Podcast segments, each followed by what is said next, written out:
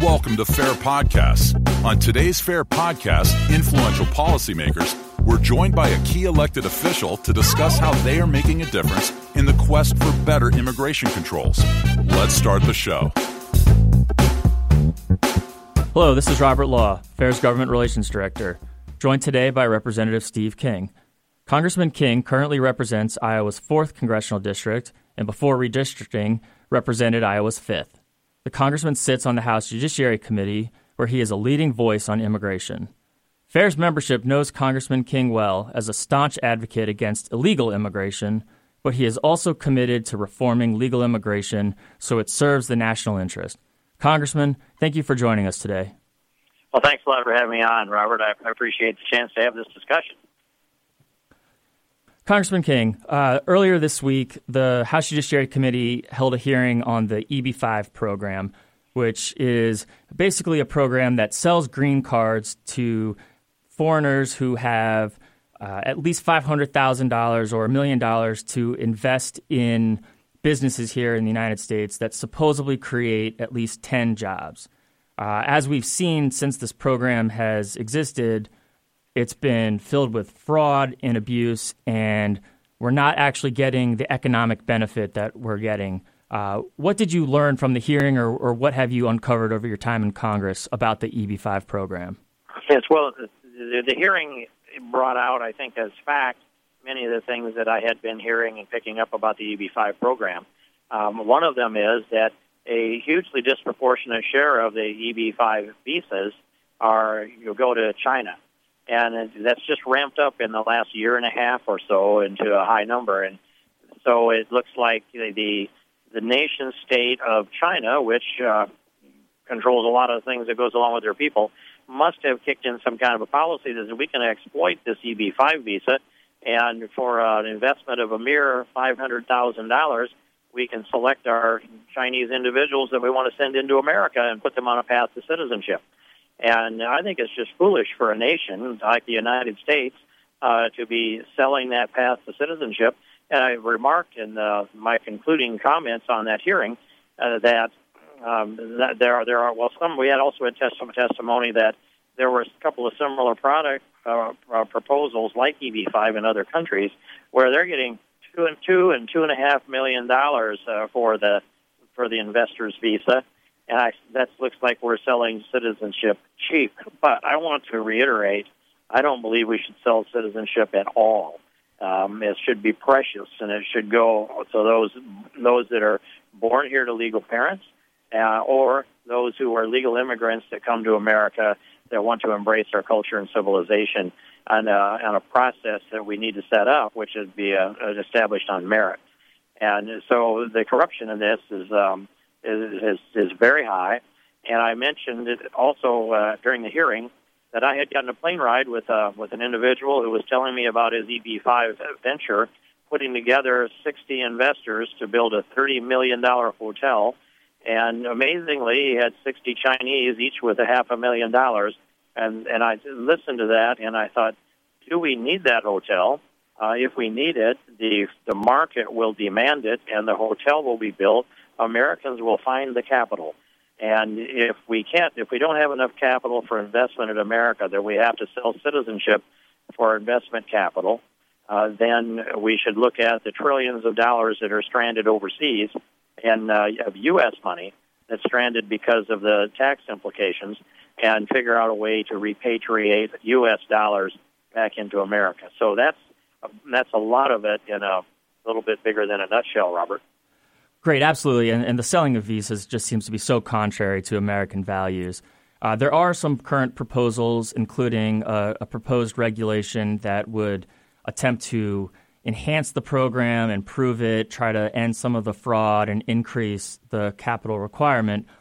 But really, it does seem insufficient, and the program as a whole just is not functioning properly. Uh, you have introduced some, an important piece of legislation uh, that would just completely repeal the EB5 program. Can you talk a little bit about that? Well, yes, I've looked at some of the changes that have been proposed, and I know that we have some rules that have been written that are uh, uh, they improve the EB5 program with some of those changes you've already mentioned. Uh, but my bill is the full repeal of EB5, And uh, I, I start with this: you know, was it wise to start this program? And I say no. Um, it's it's not a wise program. If I had to vote on if I had to vote on it, if we never had an EB5 program and they put this in front of me, I would vote no. And and then on top of that, knowing what we know about it just attracts corruption and opens our borders up to people that may be selected by a hostile government and sent here.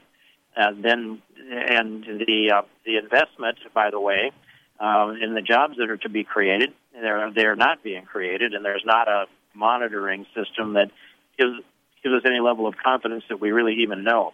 So I just I want to eliminate it, and uh, I want to I want to strip this visa program down to something that's a lot more manageable. This is one piece along the way to repeal EB5. There are a number of other things that I would do for repeal. I think we need to transition our immigration, our legal immigration, and the illegal immigration, and and transition our legal immigration into a meritorious program where we give people we give people credits for their ability and desire to assimilate into the American civilization and society and to contribute to our economy and our society. And uh, today, uh, the last testimony I heard before the Immigration Committee, uh, depending on the witnesses and their judgment, but somewhere between 7 and 11 percent of our legal immigration is, uh, has anything to do with merit and that means between 89 and 93 percent of our legal immigration has nothing to do with merit. It's um, family reunification, chain migration, visa lottery, those kind of things. So um, EB5 not necessary. America can raise the capital. It's a very small part of the investment capital in our U.S. economy. Uh, the price we pay for that is we let somebody else decide who the next Americans are going to be. Exactly. And uh, you really hit on a key point with the merit based immigration system. As I'm sure you're aware, Senators Cotton and Perdue introduced the RAISE Act over in the upper chamber, which ends chain migration. Is there any talk that you're hearing on the House of a companion bill or something similar of a, of a merit based proposal so we can completely overhaul our legal immigration system? Well, the merit based proposal, I don't know if anybody's drafted the bill. I know that several years ago, I had a whole, nearly a drawer full of data to sort through, and uh, I was I was in the process of establishing a more sophisticated merit-based system than we've seen passed into law any place that I know of in the world. Uh, but uh, in Australia and Canada have a merit-based system. The UK was looking at it. I don't think they ever quite passed it.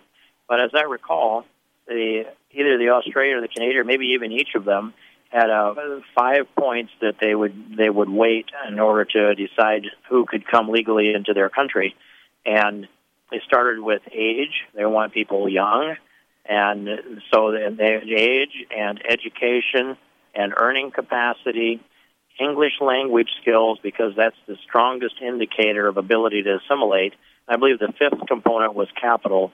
Uh, how much capital can you bring with you? And they scored them on those five points, added that up, and the people at the top of the scale uh, were able to go into Canada or Australia, and those at the you know below that they said no. Um, it's a good start for a policy. I would want to give it more thought than that. I just don't think anybody's written the bill here because first we had no prospects of doing anything logically or rationally on immigration with Barack Obama in the White House. And now that that has changed, we are bogged down with some of the I don't want to call it clutter, but it's uh, with Obamacare and, and tax reform and some of those issues. So I think you'll see some of these things emerge. Give a give us some months to get this behind us, and members uh, like me and others will be paying more attention to the immigration legislation issue. First thing we want is let's enforce the laws we have, and um, President Trump has issued the necessary executive orders for the most part, but he hasn't yet addressed DACA and DAPA. Those programs need to be ended every day. Our Constitution is violated by by offering and giving granting DACA permits and DACA extensions, the deferred action for childhood arrivals. So uh, that's something that needs to be addressed yet by the administration, and uh, a couple of other administrative things. But we are not yet to where we're really looking at the immigration legislation in Congress because there's so much more on our plate right now and we want to get some clarity with what uh, President Trump is going to do. And we're hopeful that he fulfills all of his immigration policies, not just most of them. Absolutely. And just one last question. Going back to the EB5 program, the Regional Center program component is a, a, temporary program that Congress continues to reauthorize despite all the fraud and abuse. Uh, it's currently set to expire on April 28th. Has there been talk in Congress about letting it expire, or will it continue to just be reauthorized and allowed to continue to sell visas that do not benefit the American economy? Well, I'm hopeful that we can let it expire and I'm not hearing much discussion about it these days. It fits in with the broader category of issues that uh, members are just in the middle of repealing and, and hopefully reforming Obamacare. Hopefully repealing and hopefully reforming. So I'm not hearing that discussion at this point, but it's something that you know you put it into my ear, and it's more likely it gets into others' ears just because you brought it up, Robert, and I, and I thank you for that. And I'd be happy to let it expire myself, and happy to go on the record saying so. Wonderful. Congressman King, it's always a pleasure speaking with you. To our members who are listening, you can visit his website, steveking.house.gov, and also check out fairus.org for more information on all these important issues that we discussed today. Thank you. Thank you very much, Robert. Have a good day. You bet. You too. That's all for this episode of Fair Podcasts. Be sure to click the subscribe button and head over to fairus.org to contact us through email or Twitter at Fair Immigration to keep you up to date on the latest immigration update and reports. That's fairus.org.